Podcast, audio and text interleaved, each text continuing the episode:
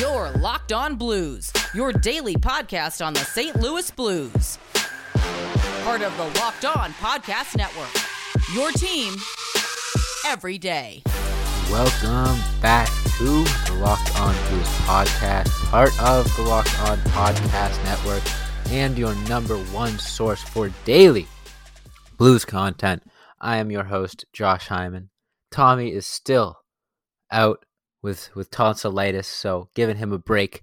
Um, hello, Tommy. I know you're editing this. I hope you're feeling better. But in the meantime, I'm going to be taking everyone on a solo episode, continuing to discuss the Vladimir Tarasenko trade rumors. I say that with air quotes. Don't know how much weight there is to him, but there has been some insight from the the great Gabe Foley on Twitter about the legitimacy of some of those reports. So I'm going to be getting into that as well as the potential Matthew Tkachuk, the St. Louis rumors. And then I'm going to be talking about whether or not I think a coaching change could benefit this team. Big topics on today's episode. But before we get into that, I want to tell you guys about a brand new sponsor. That is Stat Hero, the first ever daily fantasy sports book that gives the player the advantage. Go to stathero.com slash locked on for 300% back on your first play. So, first things first, on yesterday's episode, I talked a bit about number 91, the sniper, Vladimir Tarasenko, and his future with the St. Louis Blues.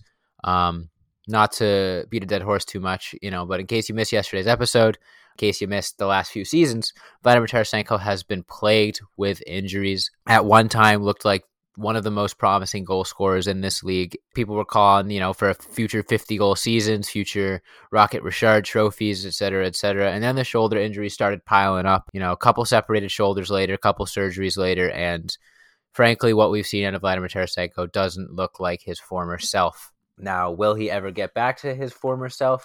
Who knows? That's a conversation that we've been having a lot on this podcast. That's a conversation that I sort of delved into yesterday, and I think the consensus is probably not. Now he's he's a guy that's reaching reaching you know what would be the middle of his prime if it weren't for these injuries, but definitely was was a step behind in the playoffs recently, Come back from that injury, and you could argue oh well maybe that's just because he's been out for so long with injury, hasn't played, hasn't gotten up to full speed, and you know next season he'll be he'll be great again, and he'll be the player that he used to be, and he'll score fifty goals, whatever. I hope more than anything that that is the case.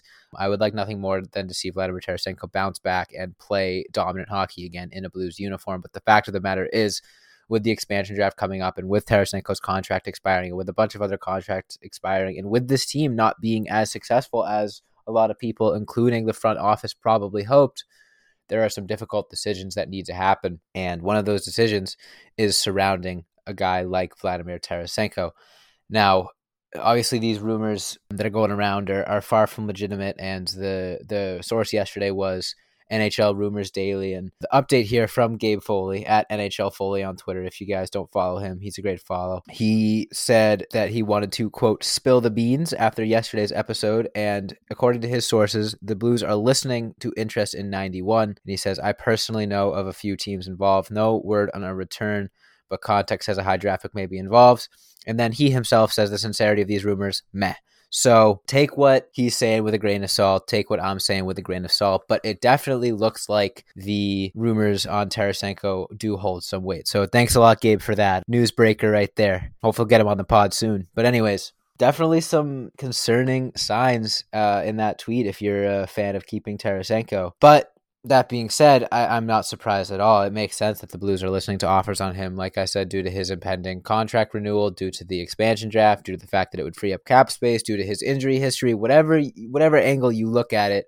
Unfortunately, there are justifications for trading Vladimir Tarasenko. Do those justifications outweigh the justifications for keeping him? I'm not sure. That's a, obviously a decision that the guys that get paid the big bucks, the guys in the front office are going to make. But definitely something that I don't think anyone was expecting, you know, with his career path. I don't think there was ever a day that anyone thought Vladimir Tarasenko would be on the trade block in St. Louis. And he does have a no trade clause. So whatever trade he would potentially be subject to, he would have to approve. So that's a whole whole other can of worms that we'll have to get into if these talks do progress. But definitely seems like there's some legitimacy to these rumors. Now, as much as this breaks my heart and as much as it would break my heart to see a guy like Vladimir Tarasenko go, it is a bit of a relief to know that, you know, if worst case scenario, he's not on pace to return to his former self and Doug Armstrong feels like this might be the highest his value will be before, you know, next season or whatever, before they either lose him to the expansion draft or, you know, don't resign him in free agency, then at least we have a GM who's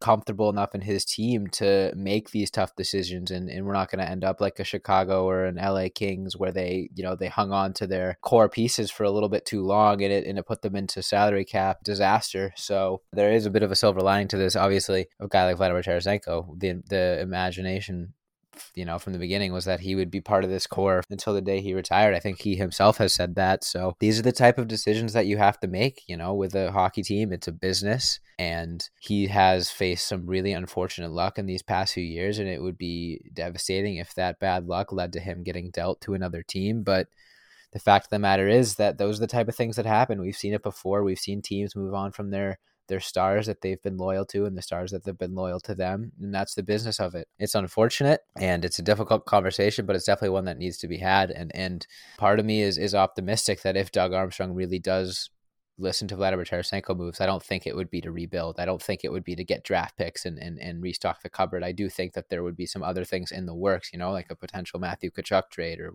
you know, however it may be. So I don't think that it should be a sign of, oh man, this team's done, the window's closed, this team is rebuilding. I think that even if a Vladimir Tarasenko trade does happen, there would be a lot more to come in this offseason. And I'm going to be getting into some of that and some of my thoughts as well.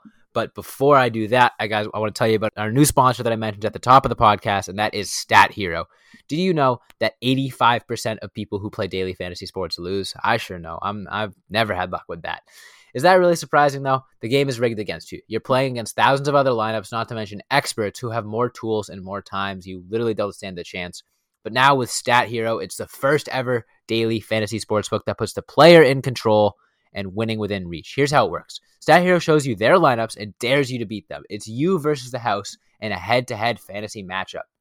You name your stakes, winner take all you have the advantage. Stat Hero is showing you the lineups ahead of time. No one else does that. The reason why I like it so much, I've used it, is because you don't really need to just take blind risks. If you're really confident in a lineup and you really think that you're going to have success, then you can wager however much you want. It's all up to you. You're in total control. Stat Hero is daily fantasy sports the way it was meant to be, one on one. Play Stat Hero now and change the odds. Go to stathero.com slash locked on. Sign up for free right now, and you can get three times back on your first play. They're giving you a 300% match. That's unheard of. Go to stathero.com slash locked on. That's stathero.com slash locked on. All right, before I continue with this important episode, got to tell you guys about another important sponsor, and that is Wealthfront. Now, investing can be really complicated, but whether you're a beginner or you've been investing for years, Wealthfront makes it easy. They have the right tools for every portfolio. No manual trades, no picking stocks, no watching the stock market every single day. They automatically handle all the investing based on preferences that you control. Wealthfront can create a portfolio of globally diversified, low cost index funds personalized just for you in minutes. Wealthfront is trusted with over $20 billion of assets, and you can get your first $5,000 managed completely for free by going to wealthfront.com slash NHL. All you need is $500 to get started. Grow your wealth the easy way and let Wealthfront do the work for you. To get your first $5,000 managed for free for life, go to wealthfront.com slash locked on NHL. That's W-E-A-L-T-H-F-R-O-N-T dot com slash locked on NHL to start growing your savings. That's wealthfront.com slash locked on NHL and get started today. We are getting into a little bit more of the hypothetical land of trades with this next rumor. However, it is one that I think excites me and, and the potential should excite a lot of Blues fans, and that is bringing in a Tkachuk brother to St. Louis. They talked about it on 101 ESPN and whether or not Matthew Tkachuk is a realistic target for St. Louis. And the quote from Jeremy Rutherford this isn't a situation where he's telling people he wants to out, uh, that he wants to play in St. Louis. It's nothing like that. But if that opportunity comes along via UFA or a trade, more likely next summer than this summer, I think he would relish it and love to play for the St. Louis Blues. Obviously, you know, paying attention to that quote, it basically sounds like there's really nothing to that rumor. It's not like they're they're shopping Matthew Tkachuk or anything like that. But we know how important St. Louis is to that family. We know how passionate Matthew Tkachuk is about St. Louis sports. We know the history that his family has in this city. It really does seem like a no brainer. Obviously, he would want to play in St. Louis. And as of right now, the timelines kind of match for the both of them. Calgary isn't necessarily maybe a destination where he'd want to stay long term. They haven't really locked in a solid core. Maybe they're not they're not heading in the direction that he wants. And St. Louis is definitely in the market for some young dynamic talent. Whether that would be a trade this offseason, which sounds a lot less likely than him potentially being a UFA next year, which could be huge for the Blues if they were to make make a move there. But we talk about game breakers and we talk about the Blues style, two of the things that we have echoed frequently throughout this year on the, the Locked On Blues podcast. I think no one defines the St. Louis Blues style with the potential of being a game breaker like Matthew Tkachuk. You think about how good he's been in Calgary. You think about how much of a pest he's been in Calgary while, you know, dominating on the offensive end and holding his own in the defensive end. A young guy in the NHL making the impact that he has had. He is 23 years old. Can only imagine um, how much his growth will come to benefit him, especially if we were able to have that growth in the city of St. Louis, playing for his hometown favorite team, you know, with his family close by. Oh, I'm getting excited just thinking about it. Definitely a move that I would be really, really excited for the Blues to make come next year, even this year, if it works out. A guy that I think would play with a lot of passion, a guy that I think would completely epitomize the St. Louis Blues style, you know, hard hitting, physical hockey, but also got some silky mitts and able to make things happen in the offensive end and score some goals. Plus, fills in probably the biggest hole in the St. Louis Blues roster at left wing with Jaden Schwartz's departure pending and and the lack of depth of that position in general could be pretty much a match made in heaven for the St. Louis Blues if they were able to pull it off. Obviously, you know, very hypothetical and Jeremy Rutherford himself basically said there's no weight to any sort of rumors besides the fact that he would, you know, obviously love to play here if the opportunity were to work out. But it doesn't sound like there's anything in the works necessarily. That doesn't mean it's never going to happen. If you give me the keys to the kingdom for the St. Louis Blues and, and Matthew Tkachuk's available in a year, you bet I'm going after him. But there's still a lot that would need to happen in order for Matthew Tkachuk to end up with the St. Louis Blues from this point. You know, obviously things could change like that. And and we could see maybe he asks for a trade, maybe he's really unhappy in Calgary and, and definitively leaves next season in, in, free agency. But it's definitely not something that I think we could pencil into the roster. Like, oh yeah, Matthew Tkachuk's gonna look great in a blue note. It would be great, but at, at, the moment, it definitely just seems like pure, pure hypothetical, pure wishful thinking. Now, the fact that he is a UFA next summer definitely makes it more likely than a lot of other guys that you could say, like, oh, Jack Eichel, whatever. Jack Eichel would be great, but every team in the NHL is going to be going after him. If we're looking at a realistic, huge upgrade for, to this forward core, Matthew Tkachuk could be that guy. Granted, it might not be right away, but it could definitely be something to keep an eye out for. Another thing that we could be keeping an eye out for, not necessarily, but I want to get into the tough discussion of whether or not Craig Berube is the guy to lead this team moving forward and whether or not his style can stick in today's NHL. But before I get into that, before I have that discussion, I want to tell you guys about our good friends over at rockauto.com. Now, chain stores have different price tiers for professional mechanics and do it yourselfers. Rockauto.com's prices are the same for everybody and are reliably low. Rockauto.com always offers the lowest prices possible rather than changing prices based on what the market will bear like airlines do. RockAuto.com is for everybody and does not require membership or even account login. RockAuto.com is a family business serving auto parts customers online for 20 years. Go to RockAuto.com to shop for auto and body parts from hundreds of manufacturers. They have everything from engine control modules and brake parts to tail lamps motor oil, and even new carpet, whether it's for your classic or daily driver. Get everything you need in a few easy clicks delivered directly to your door. Best of all, Prices at rockauto.com are always reliably low and the same for professionals and do it yourselfers. Why spend up to twice as much for the same parts? Go to rockauto.com right now and see all the parts available for your car or truck right locked on in their How Did You Hear About Us box so they know that we sent you. Amazing selection, reliably low prices, all the parts your car will ever need. RockAuto.com. And when I return, I will be getting into discussion of this coaching staff and whether or not there are some changes that I think could be made to benefit the future of this team. Don't go anywhere.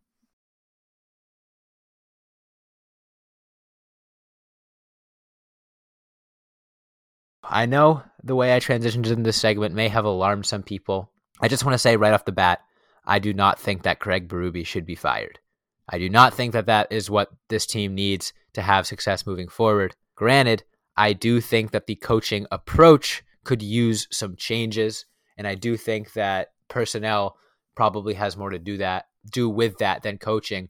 However, I would not be opposed to either a huge shift in mentality for that coaching staff, or maybe a shift in personnel of some of the guys under Berube, especially with Van Ryn in, um, interviewing for the vacancy in Arizona's head coaching spot. As much as that would be a tough loss, it brings in an opportunity to bring in a different guy. So as of right now, the Blues coaching staff is made up with brawlers and enforcers and, and guys that emphasize physical hockey. And obviously, there's nothing wrong with that. It won the St. Louis Blues a Stanley Cup.